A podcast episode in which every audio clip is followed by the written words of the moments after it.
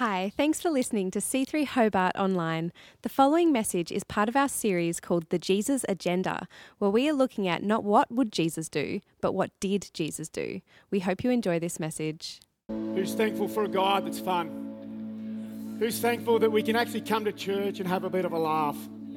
Why don't you take a seat? Fantastic. Thank you, Aidan.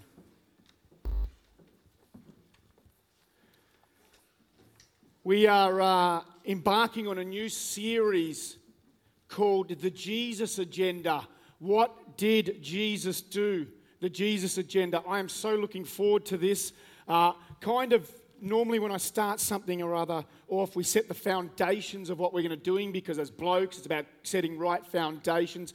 Today, though, uh, is it is Father's Day, so I'm going to be a little bit off the mark from what the Jesus agenda is. But can I just encourage over these next uh, six, seven, eight weeks, however long we go for on this series, to just engage with what we're doing in church here. Engage with what we're going to do in church. I'm actually going to um, throw it on some of our, uh, our midweek staff here, our beautiful staff. And because uh, I was thinking about this early this morning, actually, during the middle of the night, I was thinking about this. And I want to try and help, help us work out what we do for the Jesus agenda, help the church work out what we do, because we're going to focus on the book of Mark. Because Mark was a kind of a, a great character. Mark actually wasn't, John Mark wasn't one of Jesus' disciples. If you actually read through, commentaries will say that, that John Mark spent a lot of time with Peter, a little bit of time with Paul. He knew what was going down. Uh, there's 16 chapters in the book of Mark. The Gospel of Mark has 16 chapters. And what we're going to do is, I'm going to ask our team, is that we're going to do regular social media and email updates to you about some of the things that are happening in the book of Mark. Earlier in the year, we did a daily devotional for 28 days. We have over 200 people sign up to that. I'm throwing this on our team now, so thanks, Allah, in, uh, in recognition of what you're going to do. You'll have to put this in your planning. But uh, we're going to do some stuff because we want to engage with you during this series. It's not about me preaching to you, it's about engaging with you. And the Bible is about being active and alive and engaging with what the Word of God said. So, as we look through the book of Mark, we'll, we'll look in other gospels as well, but Mark's just a great uh, sort of guide. I got, uh, I got a, uh, a, coffee machine for my birthday last week, and uh, there is like, seriously, it is 36 pages. A 36 page manual. 36 page manual on how to make a coffee. It's not that hard, people. A 36, and that was all in English. I didn't even go for the international version. A 36 page manual. This is a manual, though. This is the manual that we do need to be reading. It is Father's Day, and for some, the words Father's Day and celebration uh, kind of don't feel like they belong in the same sentence. One of those reasons stems from the fact that as children, we don't get to choose our earthly fathers. That's kind of done at conception. We can talk about that another time. It's fair to say that as parents, we make some significant mistakes. In fact, the first earthly parents lacked a little self control and they made some mistakes and they took something that wasn't theirs to take. I want to share today, though, that our Heavenly Father loves us so much beyond what any natural father can love you that he gave his one and only Son, so that everyone who believes in him will not perish but will have eternal life. Why? Because God the Father desires for you a life where, despite the natural circumstances that you may be facing, that you can receive forgiveness in order that you may forgive others. Our God the Father loves us so much that He desires for us a life where we may understand a righteous fear of God in order that we don't live a fearful life. Our God the Father loves us so much that He desires we live a life where we understand what it is to be faith filled in order that we may be faithful. And our God the Father loves us so much that He desires we live a life where we appreciate the true meaning of freedom in order that we can be set free. In respect to my own father, I've titled this morning's message, Forget the Orchard. Forget the Orchard. And I was actually thinking about this translation for our multicultural friends. Does everyone understand what an orchard is? Yes? Everyone understand? It's a farm normally where you grow apples and pears and those sort of things there. So let's just call it a farm, but forget the orchard. I must admit, when I was doing this, I was thinking uh, from my own terms. My father was a farmer. He was raised on an orchard in Melbourne's suburb of Doncaster. By 14, he was on the land, following in his father's footsteps and in his father's father's footsteps. My dad was called Bill. His dad was called Bill. His father was called Bill. And they had a favourite cow. And guess what his name was? Sean. Yeah, I'm the clown up here, aren't I? Yeah. Oh, what's on the back? The mighty Thor. My dad knew nothing else but the life of being a farmer on an orchard. My dad knew how to grow apples and pears.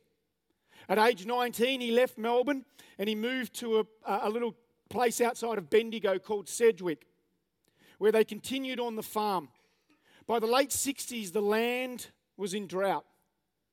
The rain stopped. So, my dad and mum moved further north to a place outside of Swan Hill called Koraleigh.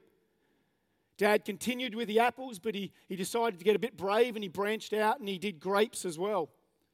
And he also had a paddock of pumpkins. Till the late 1970s, when the land failed, the rain stopped, the drought came. And despite my dad toiling for 16 hours a day, six days a week, nothing would grow. Absolutely nothing. I remember times when important looking men would come into our family home. They were bankers. And they would have very adult conversations with my mum and dad. And when they left, I would see my mum crying. And then I'd see my dad do what dads did. He would go out to the shed and tinker with something. On one occasion, I remember as a young boy sitting in the lounge room with my brother, where we overheard dad saying to mum, I've worked my whole life and I can't even give away the orchard. To which my mum replied, Forget the orchard, live for the boys. Forget the orchard, live for the boys. I want to read a passage out of Psalm 112, and it says this Praise the Lord. How joyful are those who fear the Lord and delight in obeying his commands. Verse 2 Their children will be successful everywhere. An entire generation of godly people will be blessed. They themselves will be wealthy and their good deeds will last forever.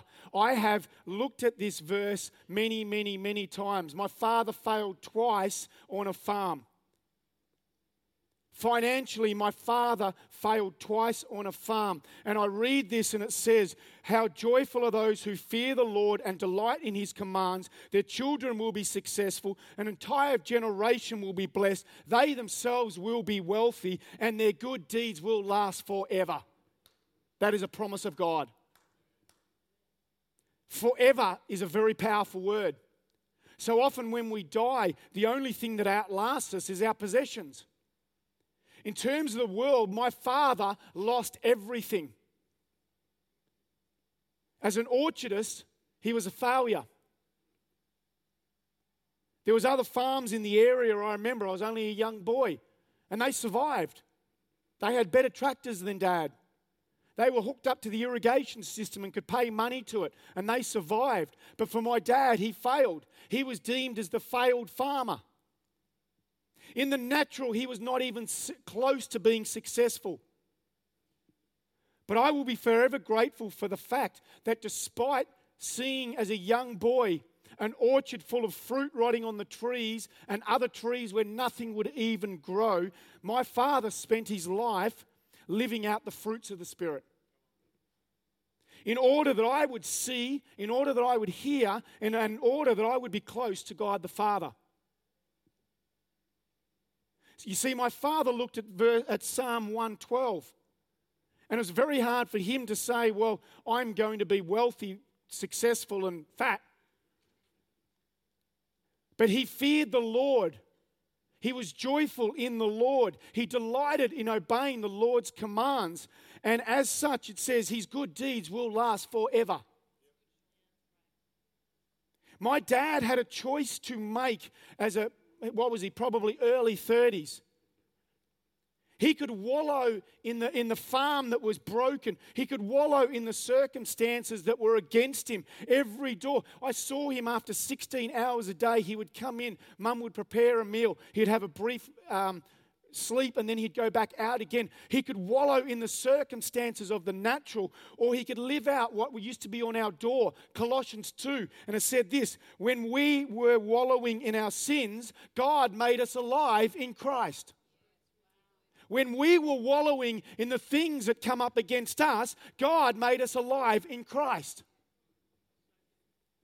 So when my mum said, forget the orchards, be a dad, my dad went from growing fruit in the natural to displaying fruits of the Spirit. And I'm going to race through these in the next 17 minutes. Because men, we're practical. Most men are practical. I am the mighty Thor. Most men are practical. There's a, there's a few out there that are maybe not so practical. Actually, I need a shelf put up. Can anyone help me? No, I'm like really seriously. Yeah, you guys are joking. I'm actually really serious about this. Galatians 5, 22 to 25. If you've got your Bibles, turn to Galatians 5. Paul is talking to the people of the, Galatia, uh, the Galatian people in the Galatia area uh, who did, they weren't farmers per se, but they did face a number of, uh, of natural circumstances that tended to go against them. Galatians 5, chapter 22 to 25. But the fruit of the Spirit is love, joy, peace, patience, kindness, goodness, faithfulness, gentleness, and self control. There is no law against these things guys and ladies, I'm going to give you nine practical tips because there's nine pieces of fruit here. The first one is love. In Matthew 22, it says this Teacher, what is the greatest commandment of the law? Jesus replied, Love the Lord your God with all your heart and with all your soul and with all your mind. This is the first and greatest commandment. It says this in verse 39. And this is the second commandment is love your neighbor as yourself. Everyone say yourself. Love your neighbor as yourself. Ladies, it is the second part of this scripture that I tend to stop at because I want to let you know that blokes struggle in this area. Not because they don't, not because they love themselves, but actually the exact opposite. Men beat up on themselves for not being of a standard. My father beat up on himself because he was a failed farmer. Men beat up on themselves because they don't achieve. Men beat up on themselves because they don't have the business card that says boss. Men beat up on themselves because they don't earn the right amount of money that the world says we need to earn. Men beat up on themselves for not making wise decisions. The sad state across our nation is that it is perceived that fathers' lack of love for our children is because we love ourselves. I'm going to turn that on our head and say because men actually don't love themselves, is it why we find it hard to love our neighbor as ourselves? That'll take a little bit to get to used to. About 12 o'clock, you go, oh, that's what he was talking about. Ladies, I need you to understand that. Men beat up on themselves. And so when it says, love your neighbor as yourself, love your children as yourself, when you're beating up on yourself, it's very hard to love your children. Men, we need to work on this. despite our circumstances, we need to start loving self where we are proud to be a man, where we are proud to be a son, where we are proud to be fathers. And when we do, we will learn to love so much more. Number two is joy. The message translation says this about joy an exuberance about life. An exuberance about life. Lads, when was the last time you were exuberant about life? Not exuberant in life, when you're exuberant about life. Genuinely excited about life. You see, because we tend to base our excitement on external factors. The things that we tick off the list, I tick that off the list, I'm excited about that. Yet the joy that is produced by the Spirit of God looks past what we deem pass or failure. And instead, God looks at our inward appearance. I'm sure God looked down at my father sitting on a, on a, on a, they actually at one stage had milk crates in the kitchen. And I'm sure that as my father looked down and at times of his life had no joy, God looked at his inwards appearance and he had a smile on his face. 1 Thessalonians says this always be joyful, pray continually. Be thankful in all circumstances, for this is God's will for you who belong to Christ Jesus. Number three, peace. Darryl Kerrigan was a father to a family that lived a simple life. I'm not going to show it, this one, Silas, because we're not going to have time. No, I haven't got time. But parenting, parenting, mums and dads, parenting can be anything but peaceful. And as they get older, it's still not peaceful. They just talk differently.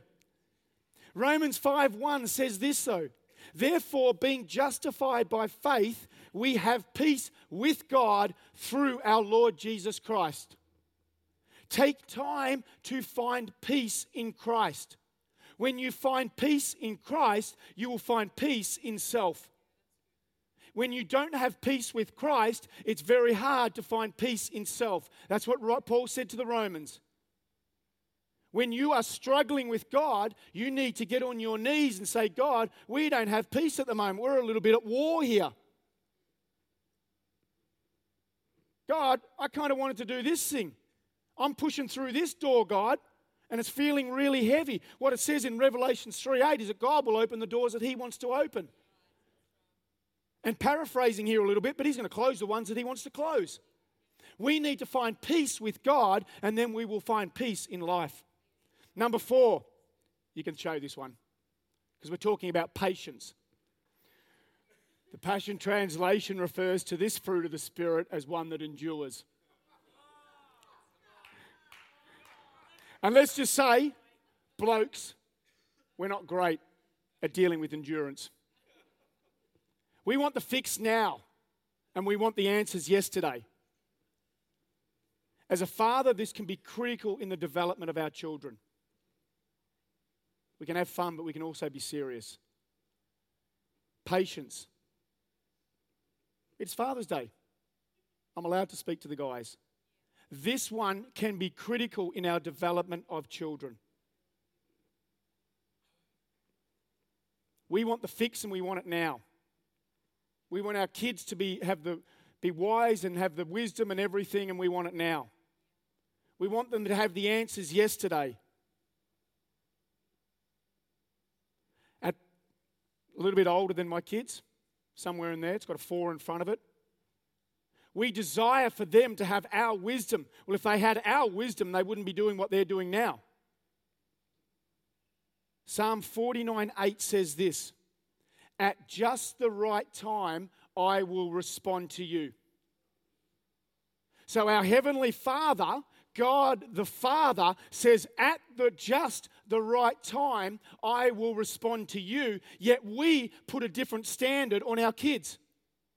Our Heavenly Father says to us, at just the right time, I will respond to you. Yet we say, why didn't you do it today? Why didn't you learn that lesson? Patience, hear me on this one patience is surrendering to God's timing and control.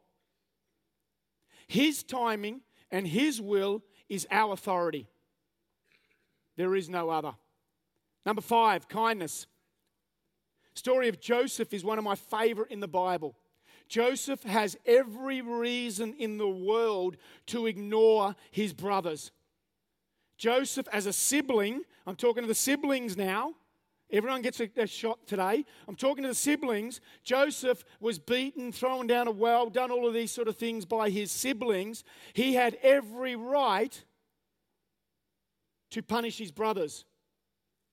When he meets up with him, when all of a sudden Joseph goes from being in the bottom of the well to being in Potiphar's house, uh, when he's the king in, in, the, in, the, in the house, he had every right to throw away kindness. Yet I love this story because it, it, it's irrational the kindness that Joseph shows. He lavishes, it says in the Bible, the best of Egypt upon the same people who were disrespectful and broke him.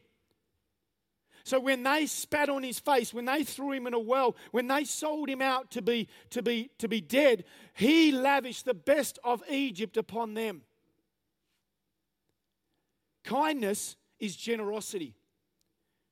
It's generosity in a whole new level. I spoke last week about some guys and the crowd of one. For the some guys, that was kindness, that was generosity on a whole new level.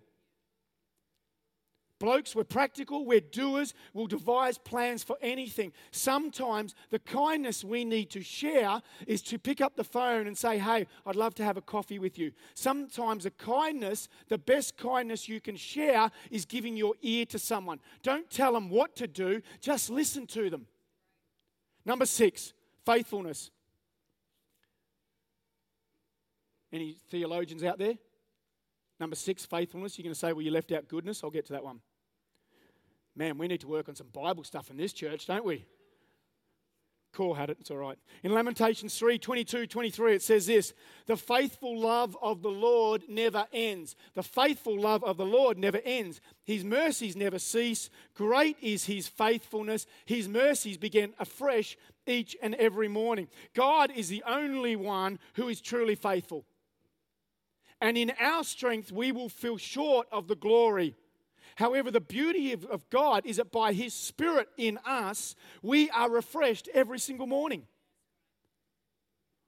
What a blessing that is. When you can receive that inside of yourself, you can know that, that although we, feel sh- we fall short of God's glory every single day, He says every single morning, I will fill you afresh.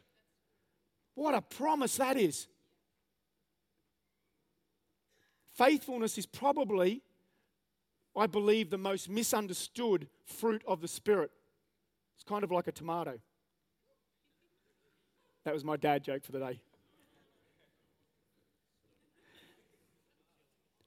Hebrews 11:1 says faith shows us the reality of what we hope for. It is the evidence of the things we cannot see. The elements of faithfulness is not about obeying because we have to, but having the courage to step out because we know it's God's plan. That's what faithfulness is. Number seven, gentleness. I'm running through these quick. Number seven, gentleness. This is a tough one for blokes because in our culture, we equate gentleness with weakness. Gentleness, weakness. Gentle, we're weak. Yet I'm going to say that this is one of the key virtues for all blokes and one which has caused the most consternation for fathers. I'm going to give you an example. We've got a medium sized dog. And if our medium sized dog runs up to a smaller dog at a park, what do I say to him? I say, gentle. Keegan, be gentle. Keegan, be gentle. I've never heard someone who owns a little dog say, be gentle to the big dog. It's a true fact. It's a true fact. Gentleness, listen to this one. Gentleness means having great power and choosing to yield it in a compassionate way for the benefit of others. Let me say that again. I think there's a lot of today's preach where you're going to go home this afternoon and go, oh, that's what he's saying. Listen to a podcast. We podcast. Says this gentleness means having great power and choosing to wield it in a compassionate way for the benefit of others. When I tell my dog to do that, it's not for his benefit. He's big and bulky and he's going to do things. It's for the benefit of the one who is not powerful. Jesus was all powerful. Jesus was the mighty Thor. Jesus was all powerful. Jesus could have zapped. Jesus could have done these things. Jesus could have done anything he wanted. Jesus had the power of his Father. He could have done anything, but he was the most gentle person that walked this earth because he wielded it in the right way. Why? For the benefit of us.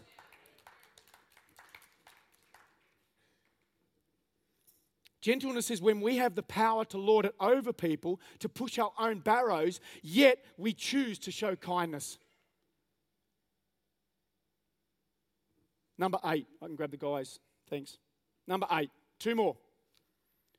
Self control. I could spend so much time on this one. What I'm going to say on this one is men of all ages, of all sorts, sign up for Valiant Man. Sign up for Valiant Man. It will be the best eight weeks, whether you are 18 years old, it's over 18, whether you are 18 years old or 80 years old, sign up for Valiant Man. If you've done it before 10 years ago and you think I've ticked that one off the box, go back to my first few points, lads. Self control, sign up for Valiant Man. The simple fact is this is this virtue is listed as a fruit of the Spirit and points that the fact it is a, is it a gift from God. Self control means foregoing what is convenient and easy to pursue what is eternal and good. Do you know what? Self control is the last listed fruit of the Spirit. I truly believe this. As I've studied these, I truly believe this to be the point. It is the last listed one, but it's kind of like the last shall be first. Because when we master this one, we make room for the other fruits to embed into our lives. When you master self control in your life, men, women, or children, you make room for the other ones to be able to move in there. When you haven't got the self control, let's talk to Adam and Eve about this. When you haven't got that, everything else falls away. It's last for a reason. We need to be better at self control. And the final one is this goodness. The word good is thrown around a lot. Good job. Good job, Pastor. I'm going to go there. Last Friday, you would have read some news that made international headlines of a 30 year old pastor of a mega church in America who took his own life.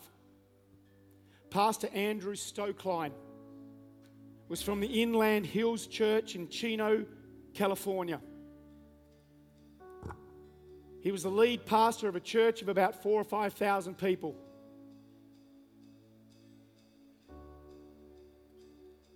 He had been on three months of stress leave. And he came back and he preached a message which I watched yesterday three times. The following week, he took his own life. And he said, One of the things that has been coming out is saying, Because I'm not good enough. There is a thing that is happening in the US and it can stay there. What's called critical Google ranking where people will go to church and they will rank the preacher as to how they're doing, and then they put them up on a line to see who's going up and who's going down. There's another one called Yelp rating that says we're going to go in there, and the first thing they do is it's how quick can you Yelp rate how the preacher went straight afterwards, how they pastored you, did they listen to my message? Can I ask every Connect Group leader to stand up? Every ministry leader, stand up. Every pastor in here, stand up. Everyone who leads a team in this church, stand up. Church, can I ask that you pray for these people? I love our church that we don't have a critical spirit, that we embrace these fruits of the Spirit. These are people right across men, women, and children who are committed to the ministry, committed to doing church life with you. Can I encourage that you look around, find someone, and this afternoon get on your knees and pray for them? Pray for them. Board members, can you stand up? Ministry management team, can you stand up? Our spiritual oversight, can you stand up? When these people make decisions, they don't say, Well, what's best for me? They do it with a heart to say, What is best for the church? How can we reach a community? How can we build? How can we see better disciples come? When I read about this man, I was just in tears all day yesterday. Let me read what his wife said just two days ago. Three days after his death, she penned the most beautiful piece on her blog. And it said this Andrew, your story, your life, and your death is opening the floor for conversations all around the world. Your story is helping people to share their hidden thoughts and their secret struggles with their families, their friends, and even in the church. Your story is paving the way for a bigger conversation about how the church can better come alongside people who are struggling, including pastors. Andrew, I will miss you, but God is using your story and this tragedy to do miracle in the lives of other people.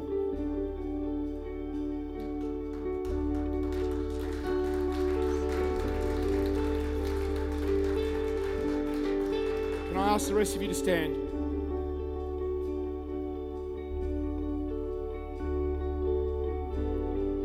Good is a relative term.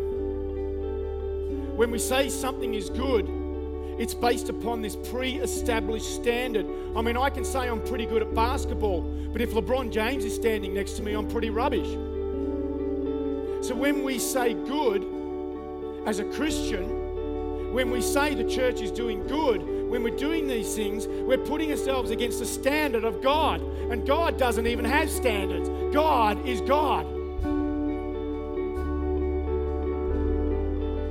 But can I tell you this? Because that would be really deflating. And you go, why would we do church? Why would we do these things? Let me remind you right back in, in Genesis, in creation, God created the land. And what did He say? God created the waters. And what did He say? God created the birds and the animals. And what did He say? God created the night and the day. And what did He say? God created the human beings. And what did He say? It was very good. God says we are good, be good. God said, be good. God said, you are very good. God said, you are made in my image, be good.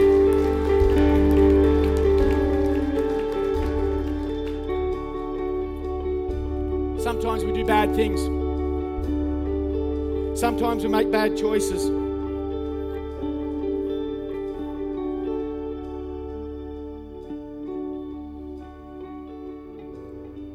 Say this morning, fathers, mothers, and children, because I'm going to take a fair stab and say that every single person here has a father.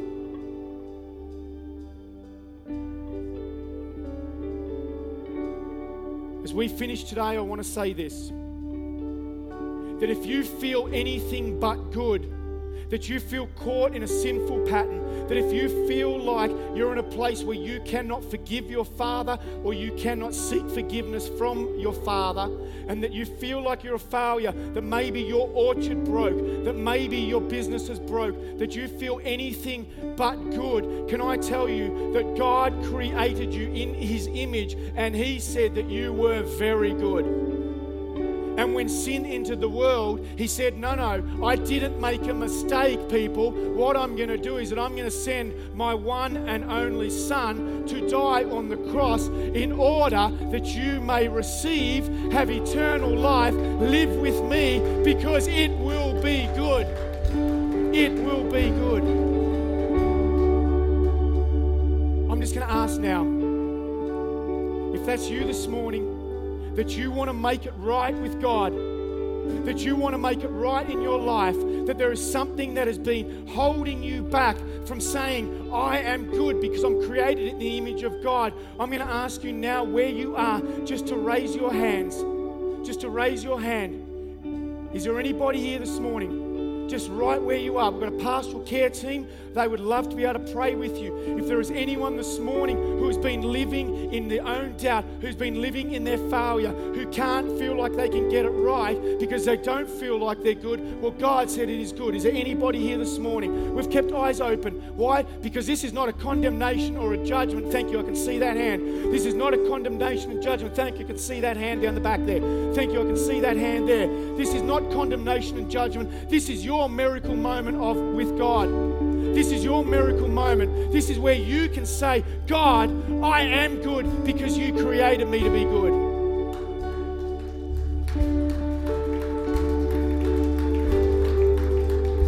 I'm going to ask those people, we're going to sing this last song. We're over time today. That's because they did this crazy car thing that was just ridiculous. We're going to sing this song. I'm going to ask those four people who put up their hand, I'm going to ask you to be really, really brave really, really brave. I can see one of them's got a young child there. Bring the child up as well. I want to ask those four people, come and meet me on the altar here. I would love to pray with you.